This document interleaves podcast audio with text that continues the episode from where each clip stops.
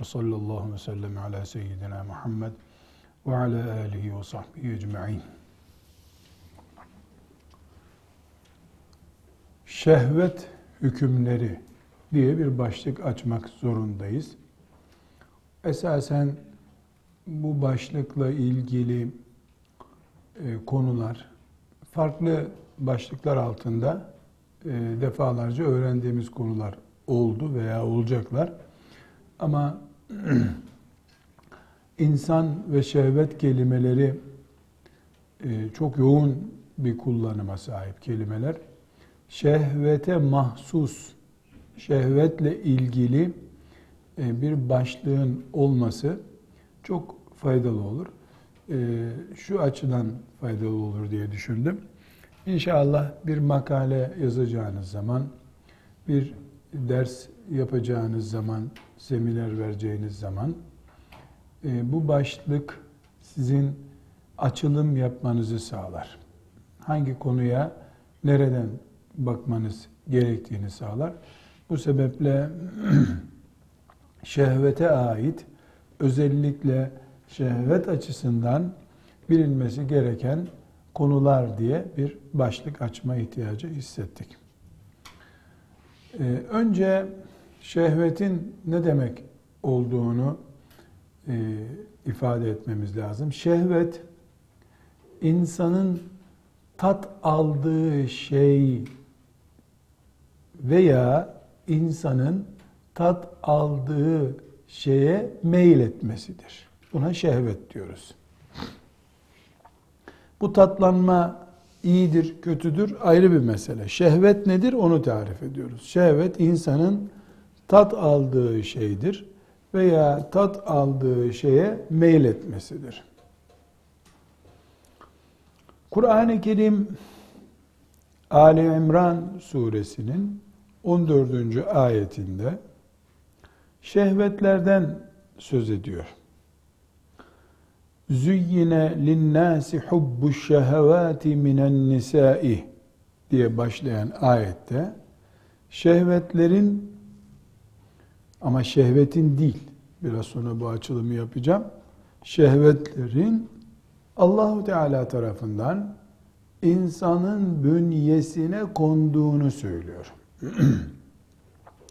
Şimdi şehvet deyince böyle ilmi bir okuma yazması olmayan bir insana e, şehvet deyince aklına ne geliyor diye sorulduğunda e, ilk akla gelen belki de son ondan başkası akla gelmeyen şey hep cinselliktir. Erkeğin kadına, kadının erkeğe meyline şehvet denmektedir. Bu bir yanlıştır. Çünkü şehveti ne dedik biz? İnsanın tat aldığı şeye meyletmesidir dedik. E insan sadece cinsellikten tat almaz. Eğer şehveti biz sadece erkeğin kadına, kadının erkeğe meyli olarak sınırlamaya kalkarsak, bunun neticesinde Mesela para hırsını koyacak bir yer bulamayız. Mesela bir insanın bir yığın zengin olduktan sonra, apartmanları, plazaları olduktan sonra bir köy yerinde küçücük bir baraka yapmasındaki sırrı çözemeyiz. İnsanı tanıyamayız. İnsanda şehvetler vardır. Bu şehvetlerden bir tanesi de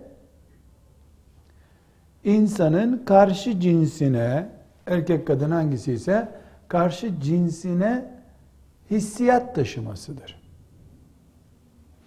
Delikanlıların şehveti nedir sorusu sorulduğunda herkesin vereceği cevap nedir? Karşı cinse alakadır. Peki bu delikanlı karşı cinsle hiç ilgisi olmadığı halde yani öyle bir derdi olmadığı halde gece 12'de eve geliyor. Annesi, babası tepki gösteriyorlar. Yine 12'de geliyor eve.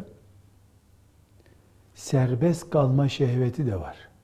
İşte serbest kalmak da istiyor. Sokakta yatmak istiyor. Soğukta dolaşmak istiyor. Hürriyet şehveti diyoruz biz buna. Hür kalma. Veyahut da kendine ait kararları tek başına verme şehveti. Bu da bir şehvettir. Şehvet deyince sadece karşı cinse alakayı e, anlamamız yetersiz. Zaten kitabımız Kur'an bize yön veriyor. Züyyine linnâsi hubbu şehevâti ayetinden çok net bir şekilde ne anlaşılıyor? Züyyine linnâsi insanlara hoş gösterildi, güzel gösterildi. Hubbu şehevati. Şehevat, şehvet kelimesinin cemisidir. Şehvetleri sevmek, şehvetlere meyletmek insana hoş gösterildi. Hubbu şehevati. Hubbu şehveti deseydi Rabbimiz Celle Celaluhu ne anlayacaktık? Erkeğin kadına, kadının erkeğe cinsellik duymasını kastediyor diyecektik. Ama eşşehvat diyor. Eşşehvat ne demek? Şehvetler insana hoş gösterildi. Yani hoş gösterildiğinin bizim anlamamız gereken ifadesine fıtratına kondu. Bir kız çocuğunun iki yaşındayken bir oyuncakçı mağazasına girdiğinde ilk tuttuğu şey nedir? Yüzlerce oyuncağın arasından bebektir. Fıtratına kaçıyor. Neden bir yaşında çocuk kaldıramayacağı kadar ağır bir tabanca ile oynamak ister? Bir tüfekle oynamak istiyor. Tüfeği kaldırınca tüfeğin yarısına kadar geliyor boyu. Tüfek onun iki katı. Ama onunla oynamak istiyor. Bir odun parçası bulmaya görsün onu kılıç yapıyor. Fıtratı. Hubbu şehvat. Bunlardan, bu şehvetlerden bir kısmını Allah Kur'an'da zikrediyor. Genellikle yoğun bir şekilde şehvetlerin girdiği familya aynıdır hep. O ismin altında anılır ama dallandırdığımızda 30, 40, 50 şehvetten söz edebiliriz. İşte kız çocuğunun annelik ruhu da bir şehvettir. Bebekle bebeğin oynaması bundan kaynaklanıyor. Atmak, vurmak, tutmak erkeğin bir şehvetidir. Onun için çocuk atıyor, vuruyor, eziyor, kesiyor neyse. Kitabımız Kur'an Ali İmran suresinin 14. ayeti temel. Bu şehvetlerle ilgili anlatılan şeyin en temel ayeti budur. Yani bunun yandan destekleyen başka ayetler de var Kur'an-ı Kerim'de hükümlerimizi derlerken toparlarken ama bu şehvet kelimesini Kur'an'dan açıklayıp böyle Allah Teala ne buyurdu bu hususta diye bir ders hazırlayacak olsak, bir malzeme, döküman hazırlayacak olsak Ali İmran suresinin 14. ayeti temel araştırma ayetimizdir. Mesela iyi bir araştırmacı oradan başlar.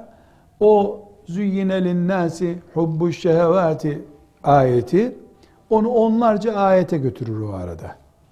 Dolayısıyla o ayetten yola çıktın mı ana e, şarteli yakalamış olursun. Ondan sonra insanın mal düşkünlüğüyle ilgili 30 tane ayet çıkar. E, kadınlar arası, erkekler arası ilişkilerde 20 tane ayet çıkar. E, bir ayeti alırsın, eğer o ayet en temel ayetse yani bu şehvet konusundaki verdiğim örnekte olduğu gibi Kur'an'ın bütününü yakalarsın bir tefsirde. Ama mesela e, diyelim ki e, bekarlarınızı evlendirin ayetini ve enkühül eyama ayetini alsan şehvet ayetini orada yakalayamazsın. Şehvet ayetini aldığın zaman evlilikle ilgili bölümü orada yakalarsın. Vel adiyat zabha da mesela Allah Teala atlardan söz ediyor. Bildiğimiz at tık tık tık tık attan söz ediyor. Ama vel adiyat zabha'yı e, alsan bu şehvetler ayeti oradan çıkmaz. Şehvetler ayetinde bu at sevgisi de insanın bünyesinde bulunan bir sevgidir. Hükmünü yakalayınca adiyata da seni sevk eder. Bir tür böyle parantez içinde Kur'an üzerinden araştırmanın nasıl yapıldığında daha mantıklı olacağını e, veyahut da e, ana hattan dağılarak nasıl bütün e, şebekeyi deyim yerindeyse yakalayabileceğini tarif etmiş olduk. Şimdi bu züyyine linnâsi hubbu şehevâti ayeti devamını okuyalım teberrüken. Züyyine linnâsi hubbu şehevâti minen nisâi vel benîne vel kanâtîril mukantarati minel zehebi vel fiddati vel hayril musevvemeti vel en'âmi vel harth zâlike metâul hayâti dünya vallâhu عنده husnul me'âb. Bu 14. ayeti kelime muhteşem bir şey. Çocuk yetiştirirken lazım. Bir vakıf başkanıysan lazım hanımlar arası bir eğitim yapacaksan bundan yola çıkman lazım. Devlet idare edeceksen buradan yola çıkman lazım. Çünkü insanın bünyesine konmuş şeyleri çözmeden insanla ilgili bir çalışma yapılamaz. Şöyle düşünelim. 10 ee, tane çocukla e, bir kamp yaptığınızı düşünün. Sizden bir taneniz 10 e, tane çocuğa fıkıh öğretmek, dinini öğretmek üzere bir aylık kampa çekildiniz. Bu kampta veliler size çocukları teslim ettiler. Ve oturdunuz, plan yapıyorsunuz. Bu bir ayda ne lazım size? Bu çocuklar kışsa ısınacak, yazsa nerede serinlenecekler? Çünkü insan üşür veya terler. Bunu çözemeden bir bodrumda bu çocuğu 10 gün, 20 gün, bir ay tutamazsın. Nasıl hava aldıracaksın? Sonra ne hesap ediyorsun? Bir ay bu 10 çocuk ne yiyecekler? İnsanın temel ihtiyacı yemek, içmek. Bunu boş versen öyle bir yola çıkalım diyemezsin. Aç kalır kampı faydasız hale getiririz. Bir hafta sonra bunların çamaşırı kirlenecek. İnsan kirlenir. Temizlenmeye ihtiyacı var. Bunu nasıl çözeceksin? Bunların hesabını yapmadan kamp abisi, kamp ablası, kamp hocası olamazsın sen. Devlet idare edeceksin. E devlet de bu. İnsanları nasıl doyuracaksın? Su ihtiyaçlarını, temizliklerini nasıl karşılayacaksın? O sistemi nasıl kuracaksın? Aynı şekilde kitabımız Kur'an'la yola çıkanlar görürler ki Allahu Teala bu şehvetleri de ekmek gibi, su gibi bir ihtiyaç olarak bünyemize koymuş. Bir hoca hanım olacaksanız inşallah ki hoca hanımlığı size uygun görmüyorum. İnşallah siz Ümmü Hanifeler bizim mecazi manada ilk derslerde söylediğimiz Ümmü Hanifeler olacaksınız inşallah.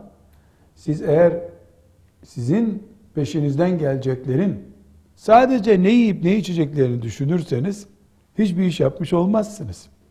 Şehvet diye bir dertleri de var onların. En basit bir örnek çok iyi anlaşılsın diye vereyim. 100 tane kız çocuğunu hayattan koparıp bir dağa kaldırıp dağda din öğreteceğim deseniz. Baştan sona kadar Kur'an'ın birinci harfinden son harfine kadar Bukhari'nin birinci hadisinden son hadisine kadar Ebu Hanife'nin külliyatını ilkinden sonuna kadar ders olarak veriyorsunuz. 20 saat günde ders. Böyle 10 senede onları Ümmü Hanife yapıp çıkacaksınız. Yedirip içiriyorsunuz, ders çalıştırıyorsunuz. Yedirip içiyorsunuz, ders çalıştırıyorsunuz. Namaz kılıyorsunuz, özür hali olanlar kılmıyor, gerisi cemaat oluyor. Sadece iki ay sonra ya onlardan biri sizi öldürür ya siz onlardan birini öldürürsünüz. Çünkü insan sürekli çalışan egzozu olmayan bir motor değildir. Bir şey yakıyorsan, yakıt yakıyorsan bir egzoz lazım. Hava alacak bir şey lazım. Havasız bir şey yok. Ve ifrazatsız da bir şey yok. İnsanın bünyesi evet okumak, yazmak, içmek, e, konuşmak vesaire içindir. Ama sadece yazmak, çizmek insanı eğitmiyor. Onun için bunların şehvetlerini nerede tatmin edeceğinizi de hesap etmeniz lazım. 100 tane kız çocuğunu veya genç hanımefendiyi bir medreseye kapatmak eğitim değildir. Hayattan koparıyorsun. Sonra bu evlenmeyecek mi? Evlenince kocası Allah'a sığınacak bunun şerrinden. Bu insan mı diye tereddüt edecek. Alim ama insan değil. Şimdi bu sözümden şöyle bir anlam çıkmaz. Çıkmasın yani, çıkarmasın kimse. Her okuyan kız Allah'a sığınılacak bir kızdır. Öyle değil. Hayattan kopuk okuduysa, hayatı tanımıyorsa, akrabasını tanımıyorsa, olayları bilmiyorsa, olaylarla karşılaşınca bocalayacaktır. Bunun için kız çocuğu eğitilirken şehvetlerinden engellenerek eğitilmemelidir. Mesela bir kız çocuğu annesinin doğumunu görmeli. Teyzesinin doğumunu yani doğumhaneyi kastetmiyorum. Hamileliğini, hamilelikten doğuma geçişi, doğumdan sonra emzirme, büyütme süreci. Bu eğitimdir kız çocuğu için. Aksi takdirde hiç böyle bir ortam görmemiş, 25 yaşında evlenmiş bir kız çocuğu ilk hamile kaldığında e, psikiyatrik hastası olur. Delirir. Ne oluyor bana? Deliriyorum ben der. Hayattan kopuk olmanın sıkıntısından örneklendirmeye çalışıyorum. Eğitim konularına girmemiz doğru değil burada. Ama bu çok önemli bir ayrıntı. Niye bu ayrıntılara girme ihtiyacı hissettim? Biz burada şehvetler diye bir konu konuşuyoruz.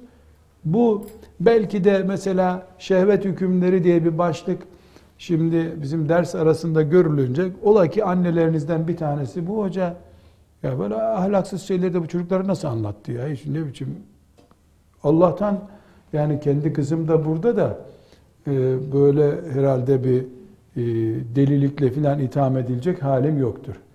Bu dindir kardeşim. Din budur. Biz dinimizi sadece camide yaşamakla mı mükellefiz? Tuvalette de dindarız, banyoda da dindarız, oturma odasında, yatak odasında da dindarız. Sokakta da dindarız. Dindar yani diniyle yaşayan adamız. Diniyle yaşayan kadınız. Şehvet bir parçamız bizim. Beynimiz yarılsa şehvet patlar ondan. Fışkırır. Kandan önce şehvet fışkırır. Damarlarımız şehvet fışkırıyor. İnsan en şehvetli anlarında e, yani bu şehvetini cinsel şehvet, mal şehveti vesaire olarak ne? Biraz sonra sayacağımız şehvetlerden hangisi olursa olsun bütün damarları anında şehvetleniyor. Herhangi birinize bir deste para versem, bunu sana bağış olarak verdim desem, yani bayılabilir de sevinçinden. Birden tansiyonu patlayabilir. Tıpkı sevgilisini gören birinin eli ayağı titrediği gibi bir deste parayı bedava görenin de eli ayağı titriyor. Şehvet doluyuz çünkü hepimiz. Şehvetlerimizle ilgili hükümleri bilmemiz kadar tabii bir şey yok. Aksi takdirde şehvetleri gizleyelim, böyle bir konu konuşmayalım. Haramlar, helaller diye sabaha kadar konuş sen.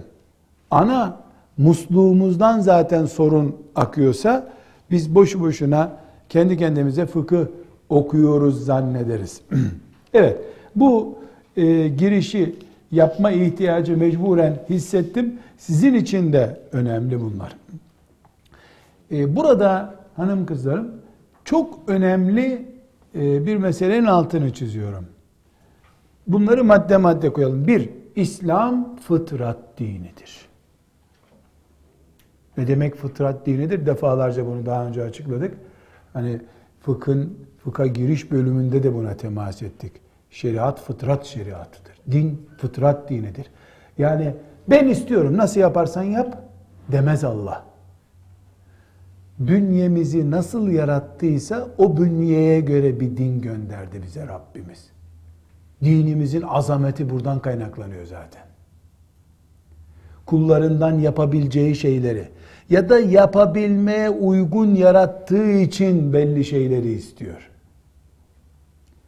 Birinci kural, şehvetleri anlamak için birinci kural, bir dinimiz fıtrat dinidir. İnsanı yokuşa sürmez. Bitti. Bu bir. İki, şehvetler de en doğal fıtri yapımızdan vardır. Yani dışarıdan şehvet konmuyor bize. Nasıl bir insan yaratıldığında mesela bir bebek ben bebekken yaratıldığımda bu sakallarım yoktu herhalde. E ben 15 yaşındayken sakallarım çıkmaya başladı. Ama sakallarım dışarıdan iğneyle takılmadı yüzüme. Sakallarım fıtratımda yani iç genetiğimde vardı benim. Rabbimin kaderinde 15 sene sonra onların yüzünden çıkması yazılıydı. Bünyem o şekilde yaratıldı. 15 sene sonra yüzüm tüylendi. Bu sonradan gelmiş bir şey değil. Fıtratımda var. Şehvetler de insanın fıtratında var. Fıtratımızda olan şeyler olduğu için dinimiz de fıtratımızda olan şeylerle beraber bizden dindarlık beklediği için bunun doğal sonucu olarak şehvetlerimizle beraber bizden Müslümanlık istiyor. Hatırlarsanız defalarca bekar kalmaya karşı, evlenmemeye karşı Efendimiz Aleyhisselam'ın ağır tepkileri olmuştu. Evliliğin hükümleri dersinde bunu konuşacağız tekrar. Yani evlenmenin hükmü nedir sorusunda bu karşımıza çıkacak. Şiddetle tepki göstermişti Efendimiz. Ben evlenmeyeyim, ben yemek yemeyeyim, ben uyumayayım diyene ne demişti? Benden değilsiniz demişti. Çünkü ben yemeyeyim, uyumayayım, evlenmeyeyim sözü fıtratımı reddedeyim demektir. O zaman dua edeceksin, melek olacaksın, melek gibi yaşayıp kulluk yapacaksın. O da mümkün değil. Anneden doğup melek olmaz insan. Anneden doğduysan genetik yapınla yaşayacaksın. Bu nedenle diyoruz ki tekrar özetleyelim. İslam fıtrat dinidir. Şehvetler de fıtratımızda vardır. Üç, İslam şehvetlerimizle beraber yaşayıp Müslümanlığımızı göstermemizi bizden istiyor. Dört, bu nedenle İslam şehvetlerimizi silip atmamızı emretmemiştir. Şehvetlerimizi disiplin altında tutmamızı istemiştir. Önemli olan da budur zaten. Müslümanın vazifesi mesela cinsel organını kesip atmak değildir. Eline para gelince bu para nasıl olsa şehvettir ayette geçiyor ben bu parayı yakayım demez. Parayı disiplin altına alır. Bu disipline biz helaller, haramlar diyoruz. Helale dikkat eder, harama dikkat eder. Harama ve helale dikkat ettiği sürece bir sorun yok ortada. Sorun nerede olabilir? Haram ve helalsiz baş başa kalırsa fıtratıyla ya da şehvetle, fıtratın bir bölümü olan şehvetle haram kural tanımaz, helal kuralı tanımaz bir şekilde baş başa kalırsa o zaman sorun var demektir. Bunun dışında dinimiz bizden fıtratımızda var olan şeyleri yok saymamızı istemiyor.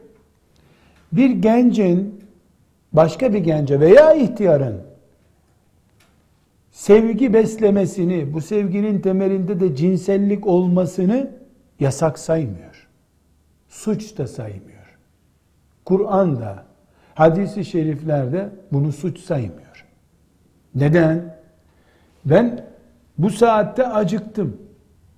Allah affetsin acıktım. Tövbe estağfurullah. Nasıl da tövbe edeceğiz şimdi acıktık diyor muyuz? Acıkmak benim elimdeki bir şey değil. Acıktım diye Kabe'ye gidip tövbe etmiyorum. Ama acıktım diye de haram bir şey yemiyorum. Helalinden yiyorum. Çok acıktım diye 20 ekmek yemiyorum bir oturuşta. 30 lahmacun 20 ekmek yemiyorum herhalde. Açlığımı giderecek kadar yiyorum.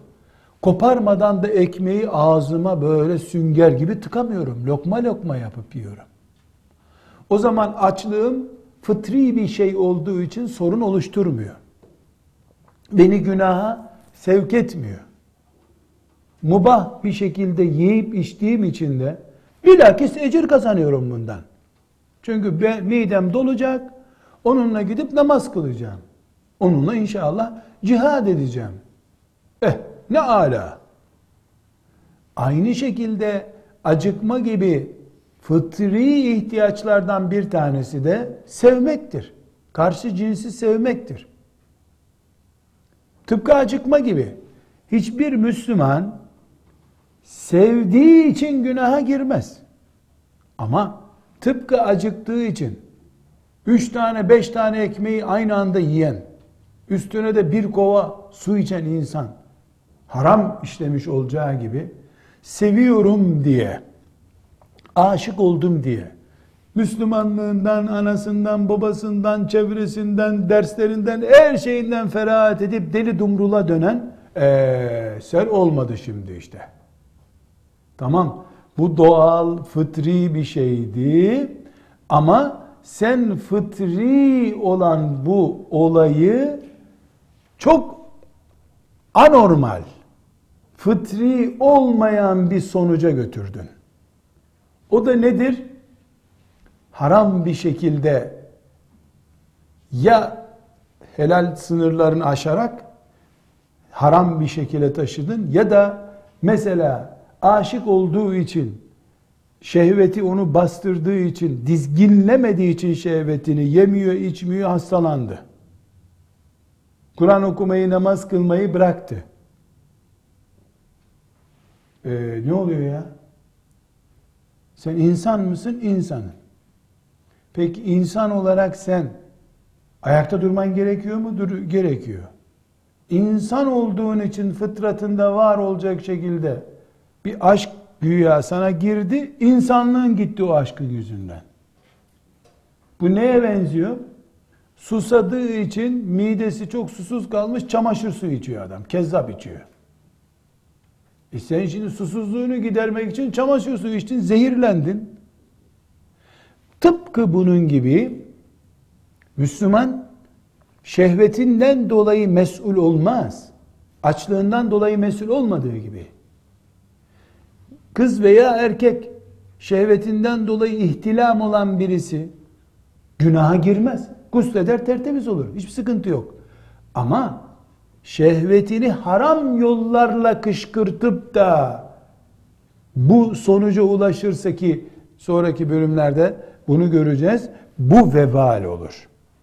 Tekrar toparlıyorum hanımefendiler. Ee, bu kurallar önemli dedim. Dinimizi anlamak, hükümlerin nereden kaynaklandığını anlamak için İslam fıtrat dinidir. Yokuş yukarı dere akıtmaz İslam. Yatağında akıtır. Şehvetlerimiz fıtri yapımızda vardır bizim. Açlık gibi, susamak gibi, üşümek, terlemek gibi vardır. Dinimiz sökül atın bu şehvetlerinizi yoksa Müslüman olamazsınız demiyor bize.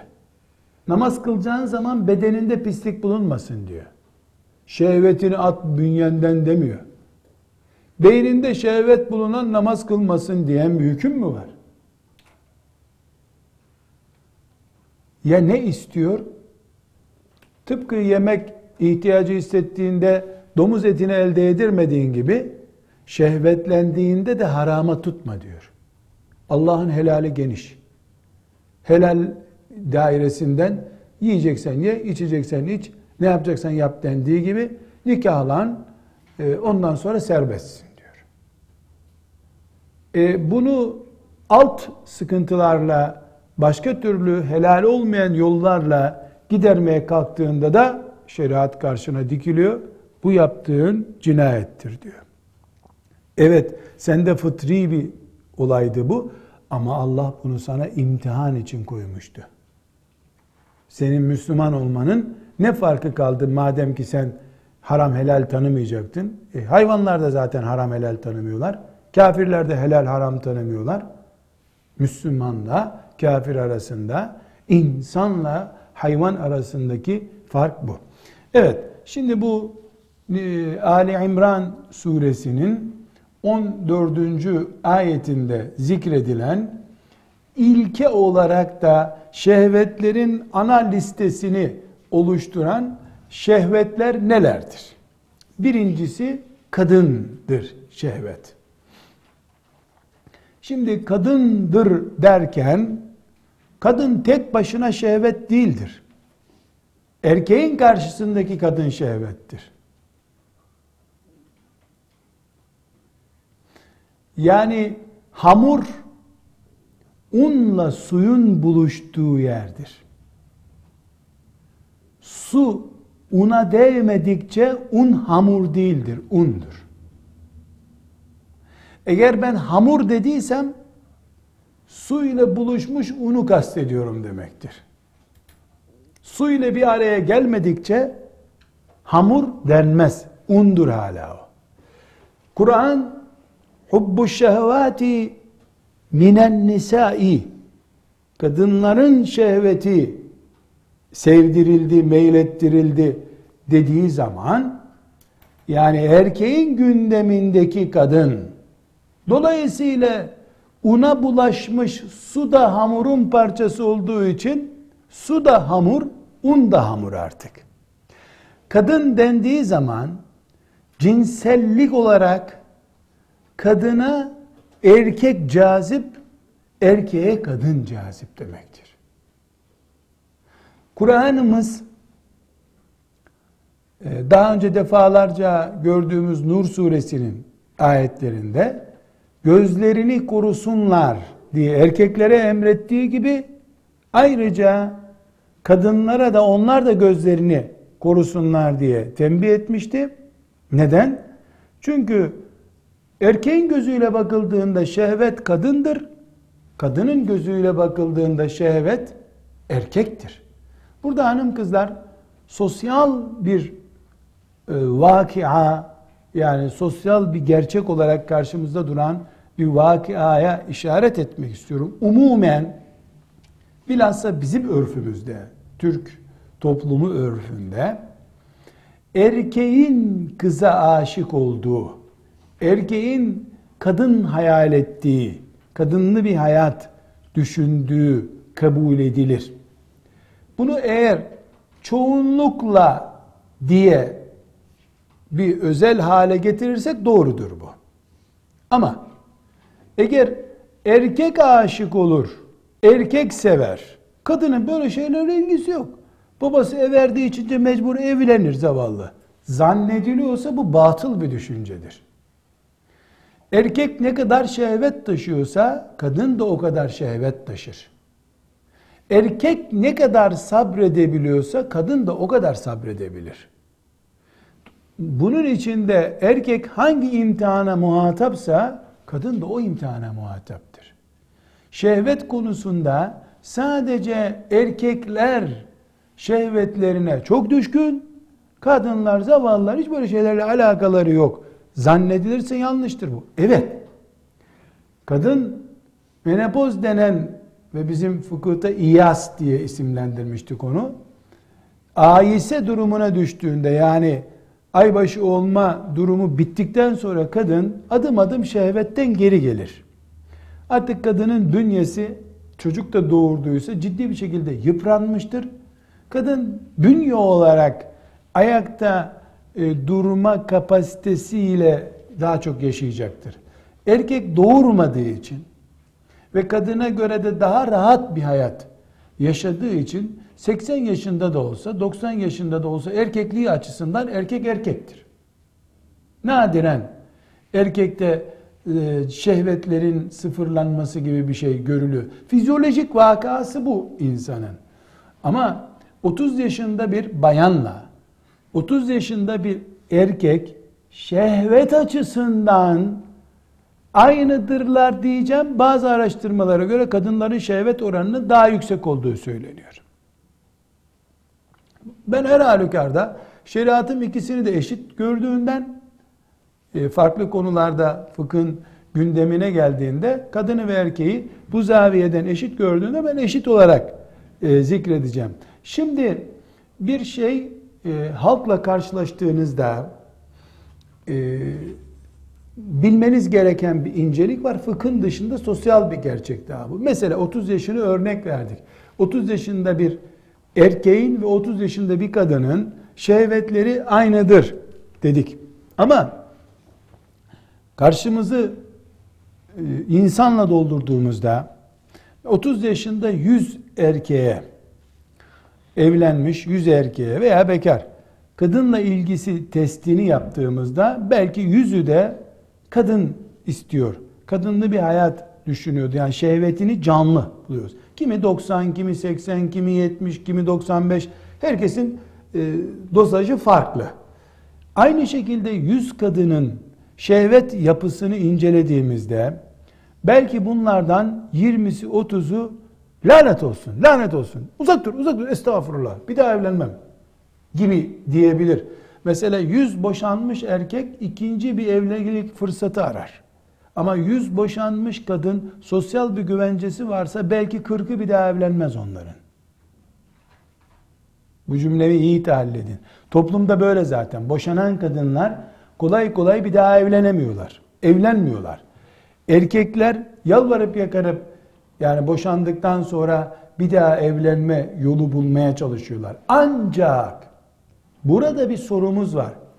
Bu yüz kadından 40'ı bir daha evlenirim, 60'ı da bir daha evlenmem diyor. Bunlar gördükleri zulüm nedeniyle soğudukları erkeğe mi tepki gösteriyorlar, şehvetleri mi sıfır oldu? Burada eğer biz tam bir gerçek şehvet araştırması yapacak olursak görürüz ki aslında bunların şehveti en aktif zamanında. Ama başarısız evlilikleri ya da çok sevdikleri eşinin trafik kazasında ölmesini içine sindiremediği gibi bir nedenle ilk eşinden dolayı şehvete karşı bir soğukluk var. O da şehvete değil. Şehvetin yansıdığı erkekte sıkıntı var. Bunda haklıdır, haksızdır ayrı bir konu. Yani ciddi bir şekilde darbe yiyerek boşanmış bir kadın için bir tür haktır bu. Yani böyle düşünmekte haklı kadıncağız. Ama hayatı bir tek erkeğin zulmüyle ölçmek de doğru değil. Bir erkekten ibaret değil ki insanlık. Yani genel değerlendirme yapmak açısından yanlış bu. E, bu nedenle erkeklerle kadınlar şehvet konusunda çok farklı değildirler. Bilakis kadınların şehveti daha sinsidir. Yani daha sinsidir derken görünür de hissedilmez. Ama duygularına hükmetmek, e, onu sağa sola yönlendirmek vesaire gibi nedenlerle kadının şehveti erkeğe göre daha gizli bir noktada durur. Mesela e, bir çocuk doğurduktan sonra kadın çok doğal olarak doğum yapmış bir kadın ikiye bölünmüştür. Kalbi ikiye bölünmüştür onun. Yani bir kadın 21 yaşında evlendiğini kabul edelim. 21 yaşına kadar bir kadın bir insandı. Rukayye isimli bir kadındı o. Evlendiğinde adeta kadın ikiye bölünüyor. Yarısı kocasının, yarısı karısının oluyor. O eve gelmeden uyuyamıyor. O yemek yemeden yiyemiyor. Kendisini bağlıyor ona. Bu yani sanal bir şey söylüyorum böyle ölçüm yok elimizde. Yani evlenince iyi yürüyen gerçekten e, takdir edilerek, beğenilerek yapılmış bir evlilikte kadının kalbinin yarısı kocasının e, kalbine girmiştir. Erkek belki o kadar değildir. Yani erkek o kadar cicim bücüm dünya güzeli falan edebiyatı yapsa da kadının erkeğe bağlandığı kadar kadına bağlanmaz erkek. Kadın erkeğin kopma e, şey yani tutkal gücü daha zayıf erkeğin. E, kadın doğum yaptığı zaman erkekte bir değişiklik yoktur. Erkek hala e, baba da olsa, dört defa baba da olsa, beş defa baba da olsa o erkek gene e, şehveti, ilgisi açısından aynı adamdır. Ama kadın bu sefer zaten bölünmüş olan kalbinin öbür yarısının yarısı da çocuğuna kayıyor. Dolayısıyla kadının bünyesinde esasen var olan şehvetin hareketleneceği enerji kalmıyor bu sefer. Bunun için mesela bir yaşında bebeği olan e, bir anne ve baba o bebekli hayatlarında e, mesela bizim ilgilendiğimiz e, fetva meclisine gelen karışık konulardan bir tanesi de erkeğin daha bebeğimiz yatakta zavallı ağlıyor sabaha kadar küçük bebeğimiz var. Erkek şehvetinin hareketlendiğini beyan ediyor. Kadın da bunu çılgınlık kabul ediyor. Ne oluyor diyor yerde. Çünkü kadının bünyesi yerli yerinde değil. Yarısı zaten çocuğa bağlı. Ama taşlar yerine oturduğunda zamanla kadın tekrar eski kimliğine kavuşacaktır. Bu örnekleri niye çoğaltıyorum hanım kızlar? Hayatı tanımadan fıkı anlamak mümkün değil. Şeriat neyi nereye oturtuyor? Bunu anlamak için şu çevremizi tanımamız lazım. Sizler de büyük oranda hayatın bu bölümünü bilmiyorsunuz. Ee, ya teyzelerinizden duyduğunuz dedikodular üzerinden ya da arkadaşlarınızın internetten öğrendiği e, doğru mu sahte mi olduğu belli olmayan şeylerden e, yola çıkmak zorundasınız. Dolayısıyla bu hayat vakasıdır.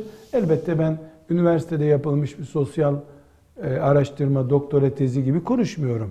Ama e, benim yıllardan beri e, gözüme çarpan insanlar üzerindeki konuşmalarımız, yönlendirmelerimizden elde ettiğimiz kanaatlerimi söylüyorum.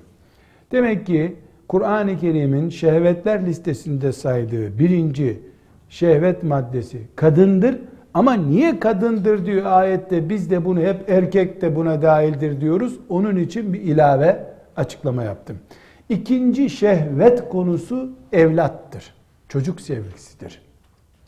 Hikmeti ilahi Rabbimiz her insanın bünyesine bir evlat sevgisi koymuştur. Gaddar zalim bir baba ve annenin içinde de bu sevgi vardır. Üstünde bir kamyon toprak var diye çıkamıyordur o dışarı. Ama vardır. Çocuğu öldüğünde o da ağlar. Yaşlanınca çocuğunu dövdüğü için saatlerce ağlayan babalar vardır. 80 yaşındadır. Ben bunu Mekke'de bulunduğum yıllarda yaşlı bir hacı amcadan gördüm. Çok böyle ağlıyordu. Ben de düşündüm dedim ki bu kim bilir ne şarapçı mı nedir tövbe ediyor burada filan dedim. Ee, dedim böyle bir muhabbet esnasında açılayım. Konuştuk konuştuk. İşte ne yapıyorsun, ne ediyorsun, nedir derken ya dedi çok çocuk dövdüm dedi. Utanıyorum kendimden dedi burada dedi. Buraya gelirken mi dövdün dedim. Ya 70-80 yaşlarında bir insan. Yok ya dedi onların da çoluk çocuğu var şimdi dedi. 40-50 senelik işler dedi. 50 sene önce dövdüğün çocuğu mu hatırlıyorsun dedim. Ya ne hatırlaması gözümün önünden gitmiyor dedi. Ya haksız mı dövdün? Haklı dövdüm ama sabretsem daha iyi olurdu. Diye bana bizzat söylediğini hatırlıyorum. Demek ki ne kadar gaddar baba olursa olsun sonunda e, baba ise, öz babası ise o çocuğun devreye girer muhakkak. Anne ise muhakkak devreye girer. Demek ki evlat sevmek bir imtihan. Bunun için Kur'an-ı Kerim kadından uyardığı gibi, cinsel şehvet dediğimiz kadından uyardığı gibi, aileden, kocadan uyardığı gibi çocuğa karşı da ne diyor Kur'an? İnnemâ emvâlukum ve evlâdukum fitne. Dikkat edin, çocuklarınız da fitnedir. Fitne ne demekti Kur'an-ı Kerim'de? İmtihan. İmtihan demekti. Evet, üçüncü de Ali İmran suresinin 14. ayetinin saydığı şehvetlerin üçüncüsü de mal şehvetidir. Bu mal şehvetinden muaf insan yoktur. en büyük cihat çeşitlerinden biri mal infak etmektir. E tıpkı en büyük haramlardan biri zina olduğu gibi. Nasıl zina insanı kuşatan şehveti dizginlemenin ve o dizginlemeyi bozmamanın adıdır zinaya düşmemek. Mal infak etmekte tıpkı insanın cinsel şehveti gibi bütün vücudunu kuşatmış bulunan bir e, şehvettir. Mal şehveti. Bu şehvet en büyük imtihan çeşitlerinden biridir. Zekat bunun için İslam'ın namazdan sonraki en büyük emridir. Ebu Bekir radıyallahu anh Ebu Bekir yapan da o mal infakıdır. Yeri gelir insan canını verir cebindeki 5 lirayı vermez. Güya 5 lira kazanmak için yaşar insan, çalışır ama canını verir o 5 lirayı vermez. Bu da neyi gösteriyor? Mal düşüncesinin neyimizin, neresin, neremizin olduğunu gösteriyor. Kur'an'ımızın hikmetini kendi bilir. Saydığı şehvet türlerinden biri de at sevgisidir.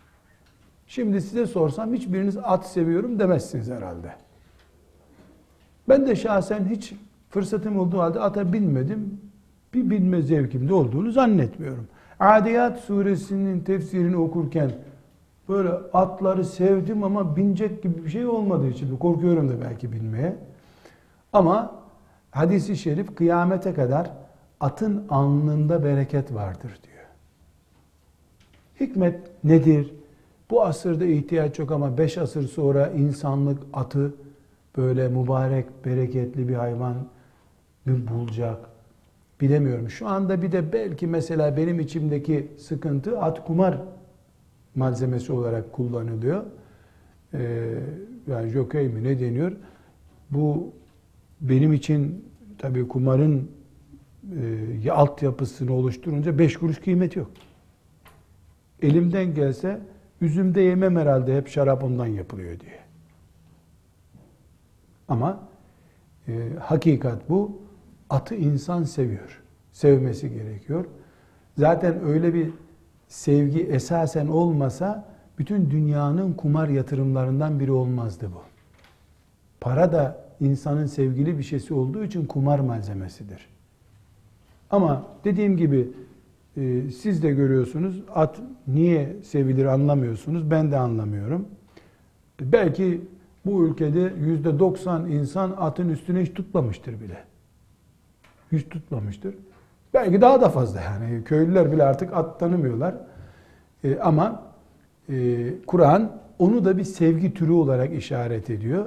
Bu sırrı ben anlayamadım henüz. İnşallah bir gün bir yerde anlarsam e, size de beyan ederim. En'am dediği hayvan türleri, evcil hayvanlar, koyun, kuzu cinsi daha fazla. En'am, evde beslenen hayvanlar var ya bu eti sütü için beslenen hayvanlar. Bu da ayeti celilenin saydığı şehvet türlerinden biridir. At sevgisi şehvet olduğu gibi e, en'am yani koyun keçi de sevgi türü. Bunu nereden test edebilirsiniz? 3 yaşında dünyayı tanımayan e, taptaze hayat bilmeyen bir çocuğa e, küçük bir kuzu gösterin bir de bir çuval para gösterin. Bakın o çocuk kuzuyla nasıl oynuyor. İnsan bütün pis kokusuna rağmen ineği nasıl seviyor? Bu da Allah'ın hikmetlerinden biri. Ama tabi çocuk kuzuyla oynamak istiyor. Büyüyünce de tabiatın kirli bölümünde yaşadığı için o hayvana ayağından bağlayıp işkence de ediyor o arada. Annesine de yapıyor zaten. Annesini de seviyor. Emziği annesini daha sonra elinden gelse boğuyor. Yani bünyede var bu şehvet.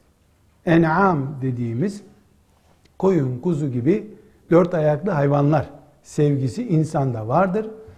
Ee, ama insan tabi şehirde yedinci katta oturuyor. Yedinci katta 20 tane kuzuyu çıkarıp balkonda bakmaz herhalde yani.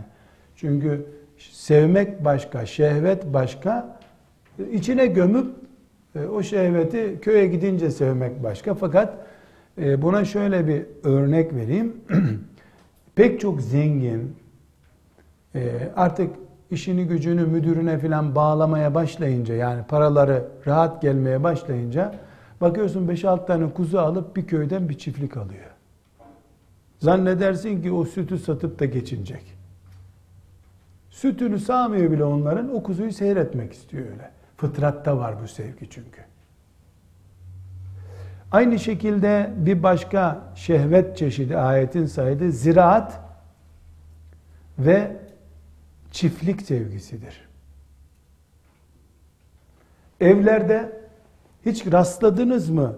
Mesela zengin bir adamın evinde bir plaza tablosu. Bir resim duvarda büyük bir plaza. Yani 10 katlı bir apartman. Bu senin mi? Yok yok, süs olsun. Süs olarak hep çiftlik resmi asılır. Okullarda çocuklara ilk resim çiz dendiğinde böyle tavukların olduğu, merteklerle kenara çıkılmış çiftlik resmi çizer hep çocuklar. Fıtratta var çiftlik sevgisi. Bunun için insanlar bakın Kur'an'ın mucizesini görün. Altı gün çalışırlar yazın, patladık derler. Otobanın kenarında saatte 10 bin arabanın geçtiği bir araba bir otobanın kenarında rampa bir yerde gider piknik yaparlar. Çocuk oradan hafif yuvarlansa arabanın altına düşecek. Egzoz zehir saçıyor orada. Onlar orada akşama kadar piknik yapıyorlar. Akşam da eve geldiğinde anne yalvarır bu poşeti alın yukarı çıkarın çocuklar arabadan. Poşet almaya mecali yoktur kimsenin güya dinlenmeye gittiler. Bu ne biliyor musunuz? Çim sevgisi bu. Çim. Toprağa elle değme sevgisi. Kadınlar çocuklarını bıraksa da çocuklar o toprakta bir yuvarlansa bari. Yok oran kirlendi, çamurlandı filan. Piknik de azap tabii onlar için. Ama 6 gün yoruluyor dinlenmek için pazar günü pikniğe gidiyorlar. 60 günlük yorgunlukla geri geliyorlar. Ama kafa rahat ediyor. Neden?